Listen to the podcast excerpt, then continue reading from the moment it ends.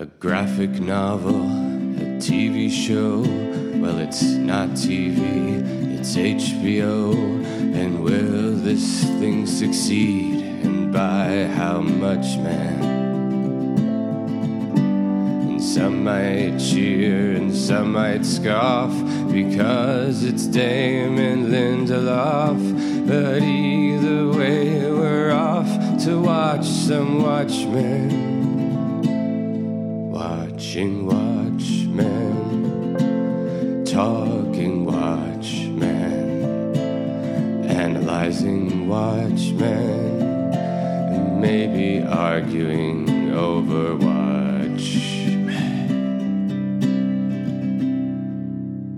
Welcome to Watchmen Watch, a podcast about Watchmen, where we watch Watchmen, you watch Watchmen, we all watch Watchmen. I'm Alex. I'm Justin.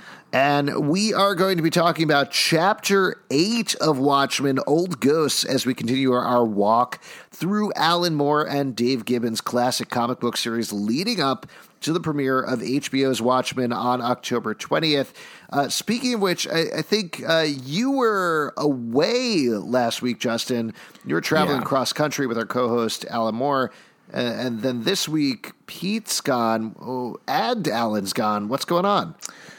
Well, it's sort of. I'm uh, sad to say we. So we drove all the way uh, cross country out to L.A. for a karaoke contest. Um, we got all set. We were both super excited. He was gregarious, just like giggling, super happy. Well, I know Alan. You don't need to describe that. Yeah, exactly. Just like a real giggle monster, uh, putting his name on stuff as opposed to the other. And um, we, our song is "Paradise by the Dashboard Light," obviously by Meatloaf. Sure.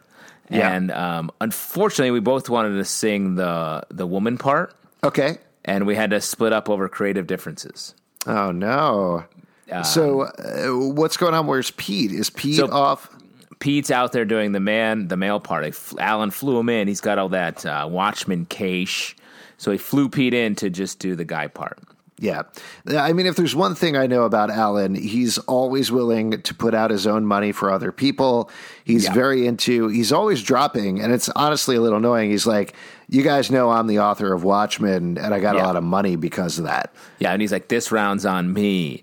And, you know, I have everybody drinks on Watchmen is what he's always saying. Mm-hmm.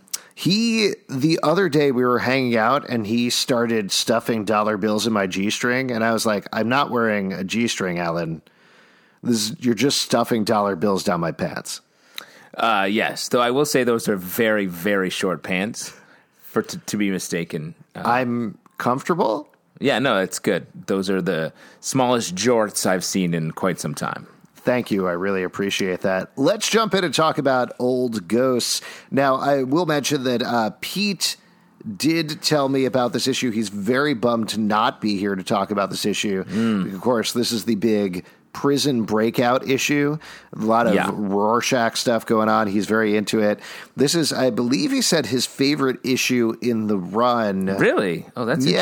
interesting. How do you feel about it, Justin?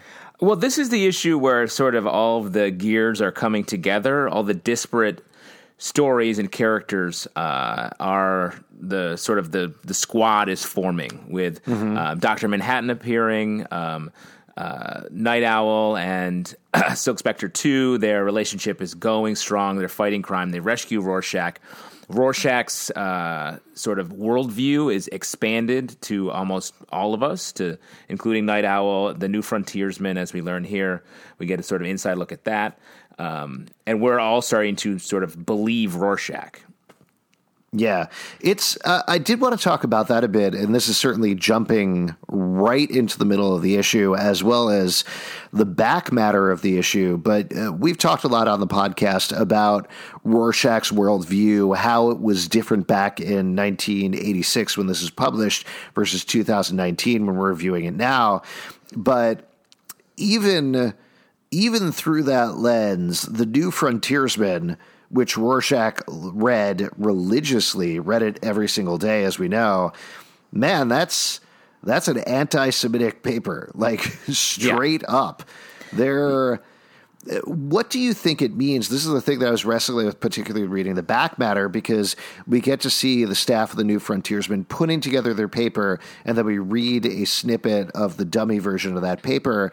Um, that they are both anti Semitic, racist, and terrible, but also closer to the truth than anybody else.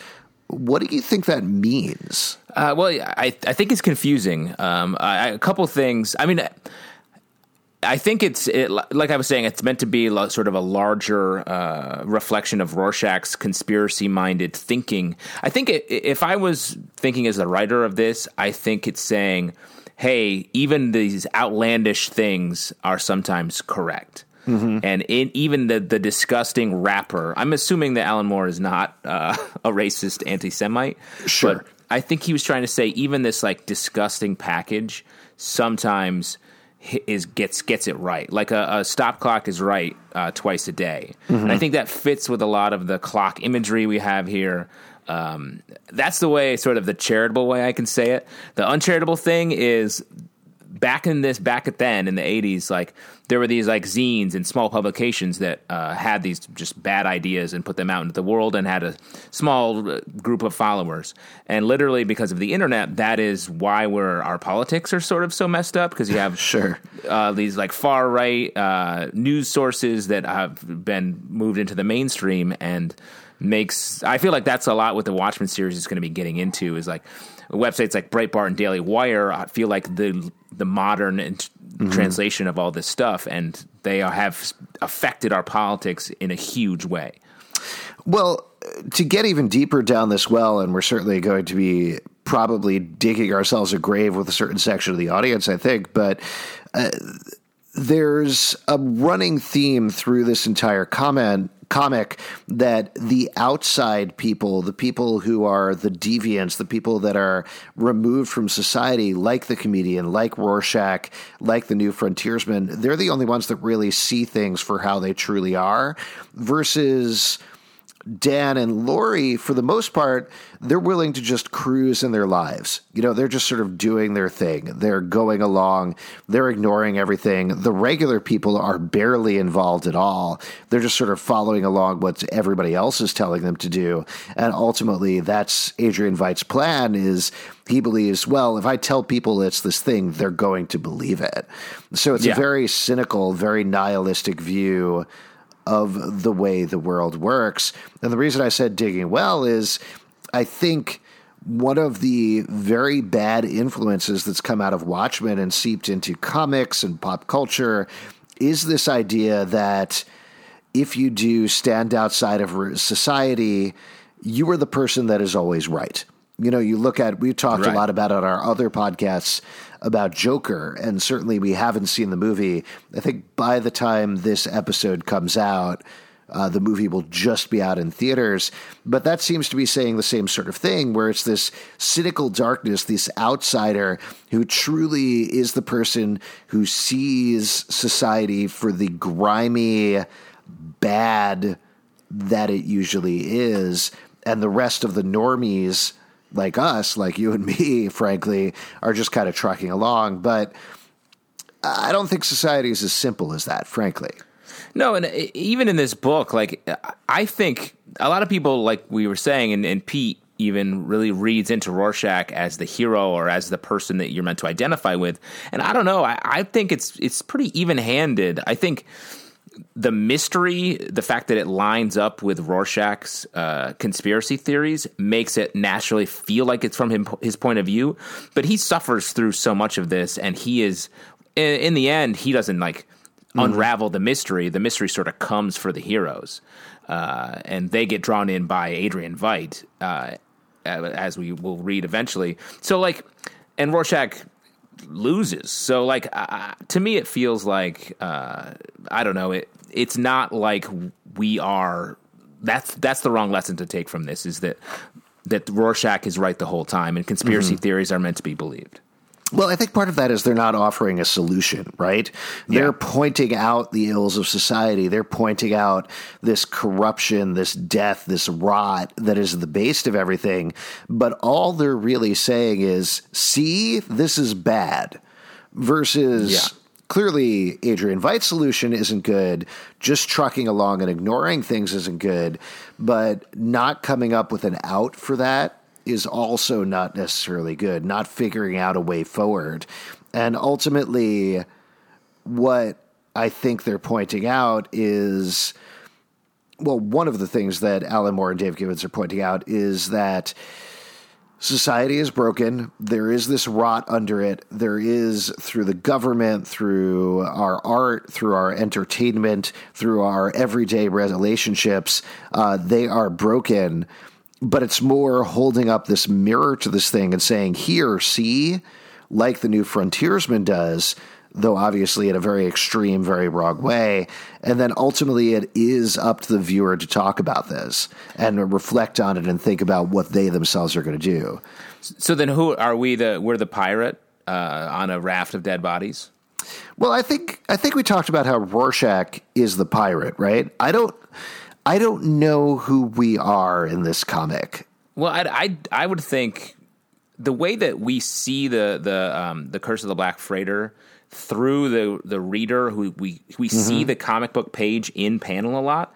I feel like that's meant to be uh, just a device to get us into that story, and we are then that person suffering. The world is uh, our lives are like long and torturous. We have these goals, and it's we're always just two steps uh, away from them, and we sacrifice so much to get what we want, and then it's uh, horrifying in the end. Well, uh, if anything, I'll just throw this out there, and this is a very unformed opinion, but if anything, maybe we're Dr. Manhattan in a certain way. We. I mean, you mentioned the kid who's reading the comic by the newsstand, and we get to see him again this issue we're him, and in a way, he's Dr. Manhattan who is able to experience all these things simultaneously in whatever order he wants it's the same thing with us as the comic reader, right? We're looking at all these different panels. You can visually look at the full page where you see nine panels at the same time, or you can choose to focus in on one panel, or you can choose to focus in on multiple panels. Certainly, Gibbons is offering us a way of walking through it and a way of looking through it. Uh, but it's up to us. If we decide we want to flip five pages ahead or go back a couple of pages, that's how we do it. And yeah, that's cool. I, have always always thought of Doctor Manhattan as the author, though. Mm-hmm. Uh, in sort of for the same reason, it's just the the further outside perspective where the author is deciding, it knows the whole story and is deciding the order in which we get to read it. Now, one other thing I'll throw out at you, and this might be old news by the time we post this episode. Uh, we tape these a little while in advance. Uh, there was an article that came out about a week ago, our time, in EW. It was an interview with Damon Lindelof where he was talking about the HBO version of Watchmen. And there was a bit of an uproar online because he said that uh, the TV show wouldn't moralize. And people yeah. got very upset. They said, Oh, what are you talking about? Oh, great. This doesn't seem true to the spirit of Watchmen. But I would say, based on our discussion right now, I think what Watchmen doesn't do, and what it does, particularly in this issue, is it doesn't moralize, it pre- presents you with moral situations and then leaves it up to you, the reader, to decide how to react to them. Yeah. Yeah, I think so. And it, it's pretty even handed. Like we're not meant to. That's why I think so many people are like, "Who's the hero of Watchmen?" And it's hard to say. Like if it was more mm-hmm. moralized, you'd be like, "Oh, it's obviously Night Owl or or Doctor Manhattan or whoever." Or Adrian Veidt, for that matter. So I, I do think it's pretty even-handed. Like when I finished Watchmen for the first time, I was like, "Man, Ozymandias had that shit figured out." you, he, you liked him? Well, he the, I think the the book's meant to make you think like who saved the world. He did also. Yeah, you know, Rorschach was in his own way his rigid morality. I mean, we're going to talk about this in a few issues. Obviously, killed him and he lost. So he was. For the sake of the world or the fate of the world, he was a bit of the villain that was trying to stop Ozymandias from saving the planet from itself. Yeah. Well, this is something we touched on a little bit in the last episode of the podcast. Pete and I talked about because the issue was so focused on Dan and Laurie, and I think the same thing happens here. These two issues are the most superhero comic we've gotten so far, and yeah. I think that's because Dan and Laurie are the most middle of the road characters. Both of them are kind of very casual about being heroes. Dan was a billionaire and thought, yeah, sure, I could be a superhero. That sounds like fun. Laurie, as we revisit in this issue, only did it because she thought, well, my mother did it, so I guess I should do it as well. Yeah. But at the same time, they're the ones that get the most in superhero action. So when I read first read Watchmen, they were the ones that I identified with, that I hooked into the most, because to me, they felt like the most recognizable characters. Yeah, I mean, I agree with that. That was definitely they were the ones you're like, oh, I get this, and I like that they're hooking up and in quote maybe maybe in love, maybe not. You're really pulling for Dan, I think, Yeah. for a lot of this, where it's like, work it out, dude. yeah, you could do it. I I think also it's very clearly painting him as a 40 year old overweight man with glasses is really gutting for that comic book reading demographic where it's like, hey, that's you. You're this guy. You could be Night Owl. Get in the ship. Yeah, yeah, uh, and he has a plan for everything. Like, yeah, that's true. Yeah. So uh, let's, you want to jump into the issue? You want to walk through it? Yeah, let's walk through it a little bit. Uh, so we start with a conversation between uh, Hollis, the original Night Owl, and Sally Jupiter, the original Silk Spectre. Um, this is just some fun nostalgia. I feel like nostalgia is a big theme in this um, issue. Uh, which I, and then it's, it's Halloween night. There's a bunch of kids going out for some fun. Um, and then to talk about the end of the issue, this um, bookends the comic. Uh, a bunch of people who we see getting all crazed over the course of the issue go and murder Hollis in his house as these innocent kids then come to trick or treat with him.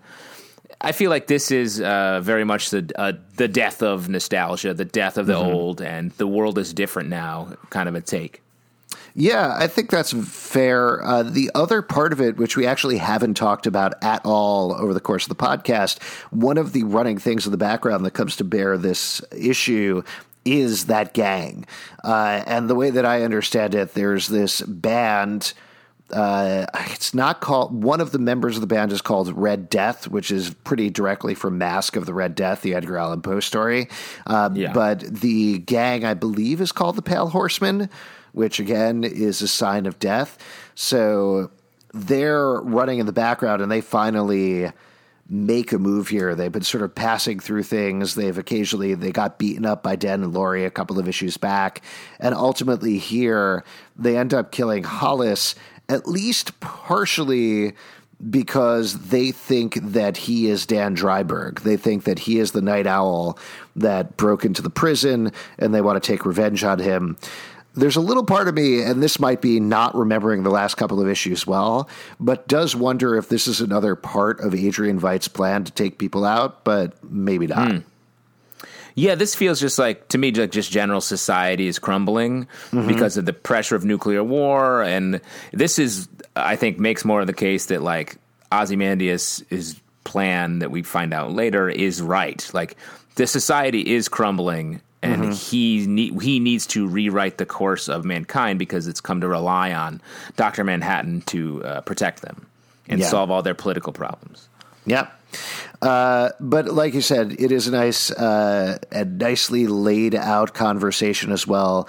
I love again the juxtaposition between, and I know I've been saying that word too much, uh, Yeah. but between the old pictures of Hollis Mason and Night Owl and Sally as uh, Silk Spectre, and them talking about themselves in costume in particular. I thought those are just two fun, well laid out panels.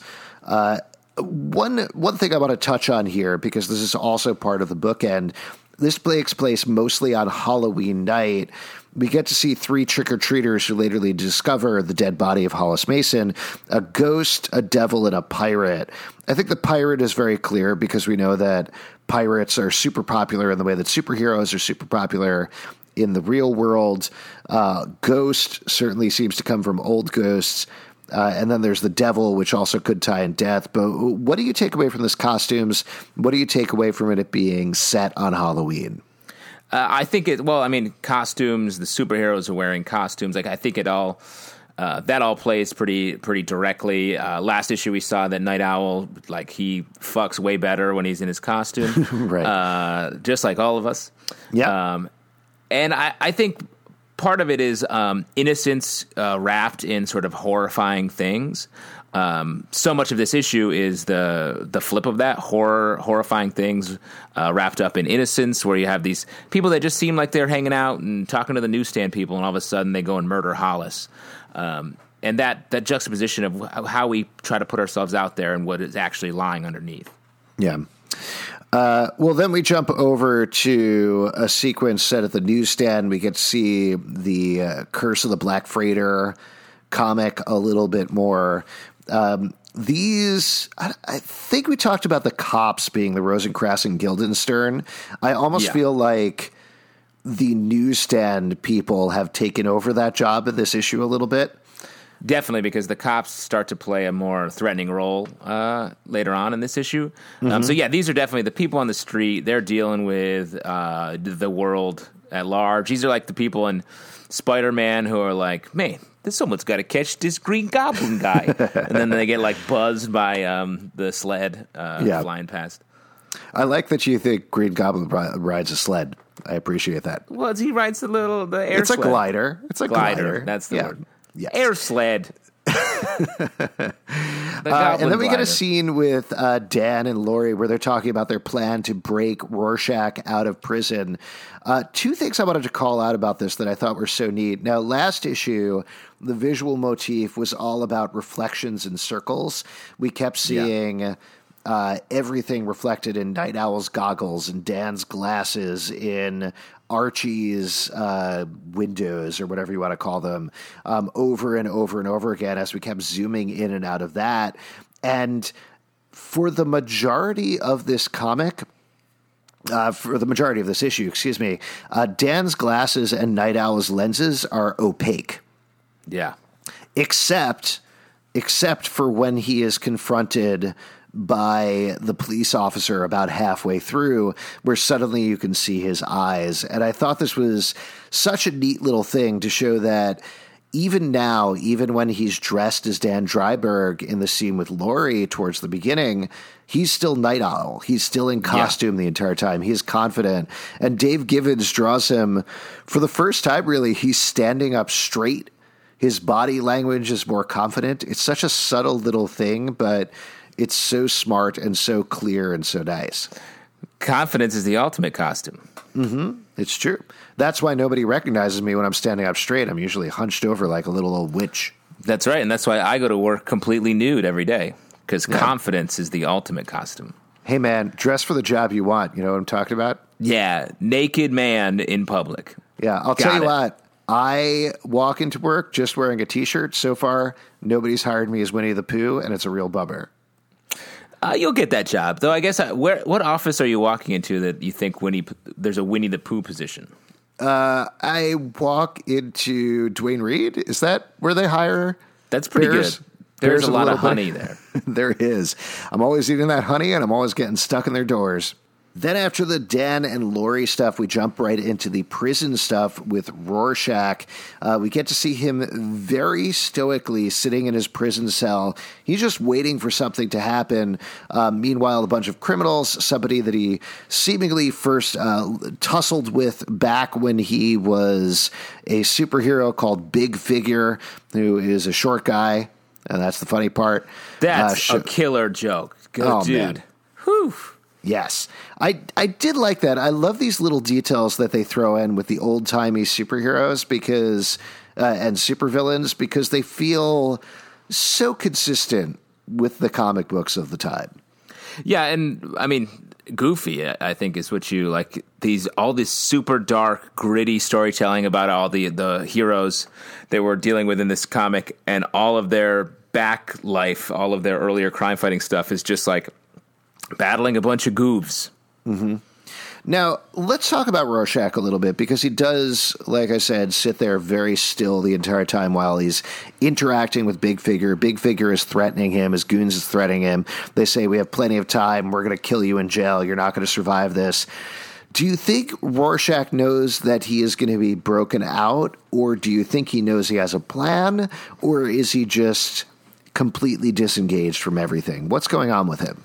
I think he is like a uh, sort of a, a coiled snake. He's in like full fighting position. He's just fully at peace, fully Rorschach. Um, I, I think there, there's a line here where his where we hear that his psychologist has left him, and I think that proves that he's right. That he's able to influence that psychologist to fully just give up on society, basically.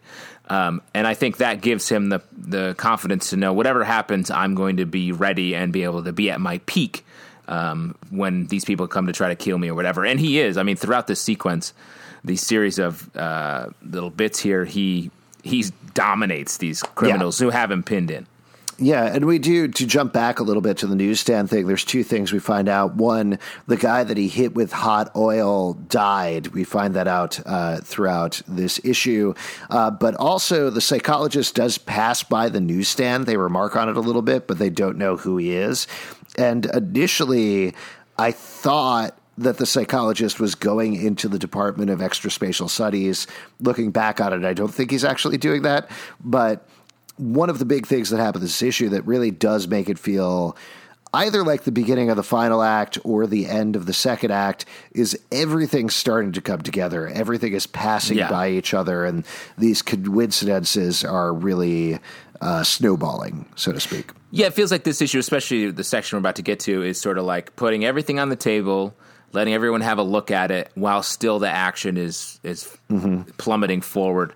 Um, as we get back to the essential mystery that we've sort of not really been paying attention to too much, it's been a lot of like character stuff, and now we're about to start hitting that full like s- slope down toward the the climax. And I think part of that is just plot wise. Dan, the realization that he comes to the last issue that there might be more to what Rorschach is saying than just ravings of a crazy person. He starts to trust that, okay, I worked with this guy back in the day. Maybe he's actually onto something. Maybe somebody actually is taking out masks. Maybe there is some bigger plan that I can't quite see here. And we do get to see um, him Batman out a little bit, putting together all the clues, which I thought was very fun. Yeah. Uh, so we, I guess let's get to that. We have the scene uh, where the cops confront him at home. He, Dan's pretty panicked um, uh, in the actual scene with the cop, and it feels like he's busted. But as soon as the cop leaves, he slips back into uh, Batman Night Owl mode, where he's like, "We got to do this now. They're getting close." Um, and then we get this great progression of scenes that are tipping a hat to all these other things while we're also seeing Night Owl and Silk Spectre just get ready for their uh, super heroic moment, which I think is just a what a great montage to sort Oh of my god! bring It's- together all the threads. It's so good. If you're not looking at the comic right now, if you're just listening to this, there's a series of pages. They all have six panels at the top and one silent panel at the bottom. And the ones at the bottom are playing off of what's happening at the top, of course, because this is very consistent with what's been going on in the comic. I believe it's called at- juxtaposition, Alex. Oh, I was trying to avoid using that word again. But Interesting. yes, I felt you feel it. Felt you say in your heart, so I wanted to say it out loud. Thank you. I appreciate that. Uh, we get to see them getting everything ready, and this almost to me plays like an overture in a certain way, where we get to see the new frontiersmen for the first time. We get to see what's happening on this island that's been teased before. We get to see the missing, uh, not uh, superhero writer, the missing pirate comic writer who has been working on, he thinks, a Hollywood movie. We see the squid monster for the first time being drawn by somebody. We to we, see truly have no idea what the, that means. Yes. Nothing. I, I definitely remember very vividly. Uh, I had I had completely forgotten about that page until I got back to it. But I remember the first time reading that, I was like, "What? What is going on Yeah. here? What is Yeah, this like- page?" It's like, is this a mis- uh, panel from another comic that's Yeah. somehow in here? Um, yeah, totally out of nowhere. What do you think? Going back one section to the new frontiersman, obviously, like this guy's such a dick, and his assistant though is wearing a shirt with a smiley face on it. Mm-hmm. Is that meant to be some sort of like uh, pre reference to like a pre comedian uh, type? person? Is this a person who like ha- just has no vision of the world? He's in just a smiley face that's untarnished by blood. I mean, that might be part of it. Certainly, he seems like a very naive, simple bay, to use modern parlance. Uh, he Nice. But at the same time, I think comedian wore that pin, right? And Yeah. he is probably a superhero fanboy, so it might just be a comedian sweatshirt that he picked up somewhere potentially. Tight. Yeah. Uh, but yeah, I don't know. Uh, and then we get to see Hollis Mason putting together the jack o' lantern, basically bringing around his own horror, his own doom. Once again, we get dripping pumpkin juice over an eye. It looks exactly like the comedian's button with the blood on it. We get that recurring visual motif. Uh, and we get to see they are called. Uh, I don't know if they're called Pale Horsemen, but they're from the gang Pale Horse, uh, bothering the newsstand person and being very upset about everything that's going on. They find out that there is a riot in the jail. They're pretty pissed off about that. It's in a certain way. Rorschach being arrested really is the spark that sets this all off, almost more than Russia invading Afghanistan, I think. Yeah, uh, though I do think there's an existential dread for everyone. They're like, we're all gonna die. Is the the newsstand guy is constantly talking about how they he thinks everyone's gonna die, playing out that anxiety, and even the, the way these panels are laid out, it's such a stressful build, an anxious build of. It's empty, a pretty empty panel with just the comic book. Then all of a sudden, there's smoke everywhere. There's all these people. There's a dude named Durf. Uh, everyone's crowding into the That's panel. stressful. Yeah, Meaning stressful. a dude, dude named Durf, stressful. Exactly. That's a weird name. Uh, and everyone starts shouting like it- it's building up. This is a, the formation of a riot, um, and they're trying to get those Katie's. Mm-hmm. Got to get them Katie's. That's that street drug. Yeah. What's your What's your favorite thing about Katie? About Katie, Yeah. uh, having Katie's, Yeah. taking Katie's. Uh, I like the way they just uh, make you crazy, make you want to like cut off the sleeves off your jean jackets, and uh, you know just like run amok in the streets. Yeah. Uh, the I know it was kind of the look at the time, but I immediately thought about Mutant Leader from Dark Knight Returns just because they have the same sort of like we're very extreme and we're wearing those very angular sunglasses at night. Yeah, it's true. That was the most menacing uh, fashion choice you could make back in the day. Yeah, wear 3D glasses. Terrifying. Uh, and then we go back to the prison. We see Rorschach in a sequence that I am 100% sure Pete absolutely loved, where a dude goes after Rorschach. Rorschach turns around, twists his fingers around, ties his pinkies together through the bars of the jail cell. And then Big Figure is forced to cut his throat. Rorschach is splashed with the blood. Now, let nothing is wasted in this comic, right? No, Yeah. Nothing is unimportant. What do you take away from the way Rorschach is splashed with the blood? Because it's not it's not the same design as the comedian's button. It's not a Rorschach test because it's only on one side of him. What do you think Gibbons and John Higgins, who did the coloring, what do you think they're trying to do with this? Uh, to me, his position uh, makes me think of a toy soldier or uh, just a, a doll who's playing out his part, and he's taking this all this blood on him. He's getting splattered. He's getting tarnished by this shitty situation that he's in.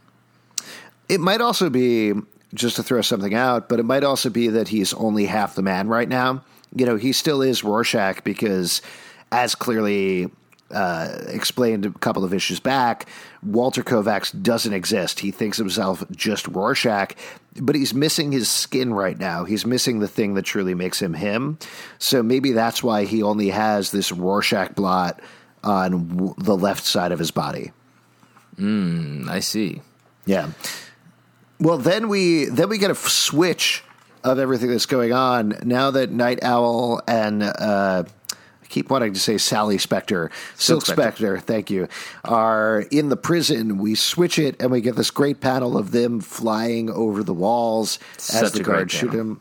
So good, uh, and the entire time to get back to the Dan of it all, Night Owl is completely in charge. He's so confident the entire time, and it's kind of amazing to see. Yeah, and even though he's dressed like a giant owl in a prison full of people who want to would want to kill him, he's totally mm-hmm. chill about it. Wearing a cape that doesn't make a lot of sense. This is, I know we've lumped on the movie a lot on this podcast, and I'm sure at some point we'll delve back into the movie and do a full episode about it. But man, reading over the comic, I I think I read the comic, read the comic again, watched the movie, and I haven't read the comic since I watched the movie, so that was stuck in my head. So I was real surprised that they didn't kick anybody's asses at any point here. They basically just walk into the prison, and the whole riot and everything is going on around them, and they don't do much. Yeah. I like that. I think it adds to the tension. It sort of has a haunted house aspect to it where um, they're just trying to find Rorschach, and then when they f- confront him, you can't tell if he's bad, like he's bad or he's a menace. He's all in red. Uh, it seems like he may have officially lost it, um, and you just see him go and kill uh, the one big figure, the one guy who was uh, trying to kill him, off panel in the bathroom, and then walk out with the, with the heroes. I mean, I ever since I've read this, I pretty much assume anytime somebody says I have to go to the men's room that they're killing somebody in there. It's definitely true for me half the time. Yes. Two things I want to point out visually that go on. One, when Rorschach walks out of his cell, he walks through a puddle of blood and leaves footprints of blood exactly like he did back in the very first issue of the comic. Although this time now we know that Walter Kovacs is in fact Rorschach. Uh, and then the other thing that happens that I think is so great with the coloring that John Higgins puts in the book is after Rorschach kills Big Figure, he walks out of the room, and like you mentioned, everything is in red. He's cut out the electricity from the jail, so there's no lights on there, only the emergency lights. And we see this puddle coming out, and you would potentially assume out of a bathroom, given that the puddle is just all red and reflective, it could be piss, it could be water, but we know even without seeing it, that it's Big Figure's blood that's coming out there. And it's such a great choice. Yeah. yeah. I like the idea that you look at this and your first thought is like, hey, that could be piss. Yeah. Hey, man, it's a bathroom. Could be Gatorade. Again, it could be yellow Gatorade. Again, at the Duane Reade where I'm trying to get my Winnie the Pooh job, a lot of, a lot of piss in there. Yeah just like all Duane Reades. So yeah, I, I especially I, this is something they should have done in the movie is Rorschach doesn't go in and kill that dude. He just goes in there and just like sprays pee all over the place. so much. He's been holding he's been holding it in the entire time he's been in jail, and finally mm. he's like, oh th- yes. That's why he's sitting to the men's room. That's why he's sitting so straight up because yeah. he's full of piss, piss and exactly. vinegar. I gotta say. Yeah, you gotta say that. Yeah, the other thing that he probably does, frankly, like knowing Rorschach, knowing what's going on here, probably goes in, puts all the seats up, and just walks out. Oh, what a and bastard. you're like, put him down. Come on, man. Yeah, come on. What people don't want to touch that right when yeah. they're in there and got to go. Do you think Rorschach washes his hands when he leaves the bathroom? Uh, no, I bet he's like reads articles about how the dirtiest part of the bathroom is the knob on the sink. Mm-hmm. So he's like, I'm not touching that. Yeah. Speaking of dirty things, uh, we get an interesting interaction when he shows up and sees Silk Spectre and Night Owl there, uh, where he tells Night Owl, "Oh, good to see you back in the costume, Dan." Uh, Laurie, I never liked your costume; it's gross. Which, you know, whatever you want to get into with like the misogyny incel nature of Rorschach, it's still a very funny and very clearly Rorschach exchange that he has there. Yeah, I mean that's an insulting thing to say to your superhero friend. It's like, hey, work on the costume a little bit. Yeah, it's it's gross, but for some reason it works for me here just because Rorschach is being such a weirdo and we've been away from him for so long and learned that he's such a bad, gross guy uh, that seeing him compared to Night Owl and Silk Spectre, it, it diffuses it a little bit.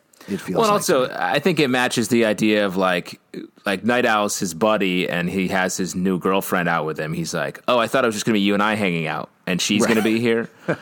like, I thought we were going to go like play darts. What's yeah. what's she doing here? What are we're we friends. Do? I love you. Go see some rom com or something. Come on, man. Come on, it was our night.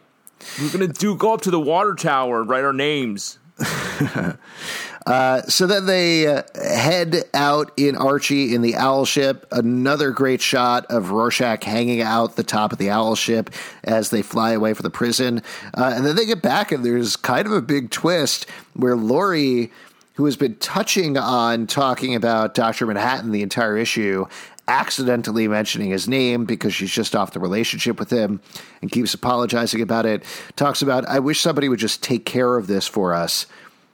And Yeah. Dr. Manhattan, totally dude, just holding a magazine, reading about himself, mind you, shows up in her bedroom to be like, oh, we're actually having a conversation right now on Mars. That hasn't happened yet for you, but it's happening simultaneously for me.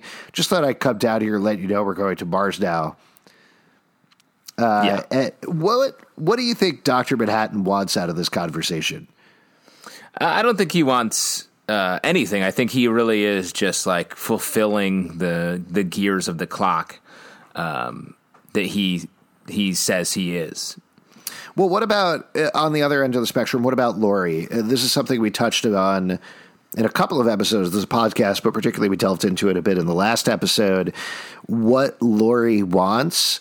And here, do you think there is anything to her constantly dropping Dr. Manhattan's name, to her being totally fine to just say, Oh, I'm going to Mars. See you later, Dan. Bye.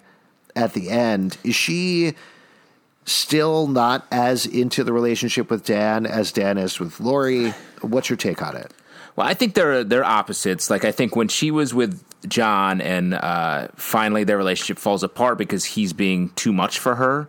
Um, she love, sort of falls for Dan because he's the most human, the most like everyman of anyone that she hangs out with. Yet still has the touches of the superhero side, so she g- can get a little bit of everything with him. But then when she sort of conjures him out of nowhere and it's like, oh, this is my guy. He's all powerful. He doesn't he doesn't have issues with confidence. He just is what he is. She gets swept back up into him. I think she's just in the middle of her uh, a tough spot. But I think at the end of it, she loves the the Doctor Manhattan that she first met so many years ago, and Night Owl just isn't enough to to fill that gap. There's also the possibility that she's lazy, frankly. Uh, that's something that not not to take her down a notch, but that's something that Sally mentions right at the beginning of the issue, where she tells Hollis Mason on the phone, "Oh, it's so funny that Laurie is going out and doing this stuff. She never really wanted to put it into the work to be a superhero. She was always kind of annoyed and bored by it." Um, certainly, that's Sally's take, and she has her own take. But it could be a relief in a certain way to Laurie to say, "Oh, thank God! Okay, we don't have to figure out a mystery. We don't have to break anybody else out of prison. Great, John is here. He's going to solve everything." Yeah, I think that's that's uh, there's a little truth to that, but also I think she's someone who has never really made her own decisions in her life. Like she just became a superhero because her mom sort of made her. She was with John because it was convenient. Um, though I do think she actually loves him. She was with Dan because he was chasing after her. And then this is, and she doesn't even really have to make a decision here because Dr. Manhattan is like, no, you are talking to me in one hour. And so she's like, okay. And then off she goes. Uh, then we get to see Rorschach and Night Owl escaping from the police in a parallel to the scene of Night Owl and Laurie leaving by the tunnel the last issue. And then we get to the saddest scene in the issue, which we talked about earlier. But Hollis Mason getting killed by this gang. It's intercut with scenes of him in his prime beating up villains and having a great time doing it. And it's even though we haven't spent a lot of time with Hollis Mason, it's gutting, I think, this sequence. Yeah, I think because at our core, if you read comic books and then you find Watchmen, like Hollis represents sort of regular comics. And so to see him die, even though we don't know too much about him as an individual, it sort of it feels like, you know, Batman, you're you're the comic characters you sort of grew up and have nostalgia for are just being murdered right in front of you. Yeah. Well, in a certain way, then, would you say the leader of the Pale Horse is Alan Moore? And he's like, yep, that's it. Watchmen killed superhero comics. I mean, yeah, I do. Like, especially I think when these kids in the last panel of the issue, when the kids walk in and see his dead body, like I think that's sort of that's the comic book industry being like, oh shit, things just got fucked up in here.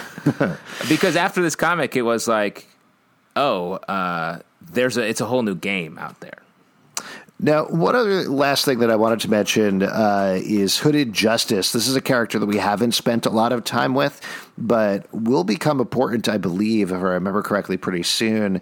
The ghost character who shows up, the trick or treater who's dressed like a ghost, who shows up towards the end, looks a lot like Hooded Justice at least in terms of the profile. Then immediately following that, we get the new Frontiersman article that's honor is like the hawk, sometimes it must go hooded. And there's also a lowercase reference to hooded justice in the text of one of those articles as well. So, uh, what I think is most interesting about that, I don't think we're getting to it immediately, but it's more essentially saying, hey, don't forget about this Hooded Justice character. I know we're saying we killed off the past, but we're not quite done with it completely. Yeah. Because it does inform, like, uh, everything is meaningful. It's just the this issue especially puts a real flag in just what a dystopian world um, is happening around all of this action right now.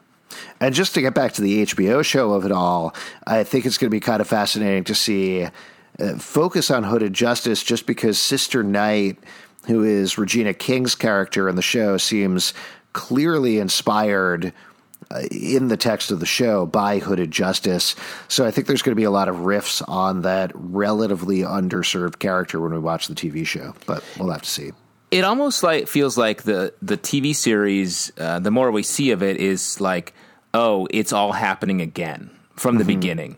So yeah. it's not it's using all of the the the the Watchmen stuff that we know and setting it after that, but mm-hmm. the cycle is beginning once again.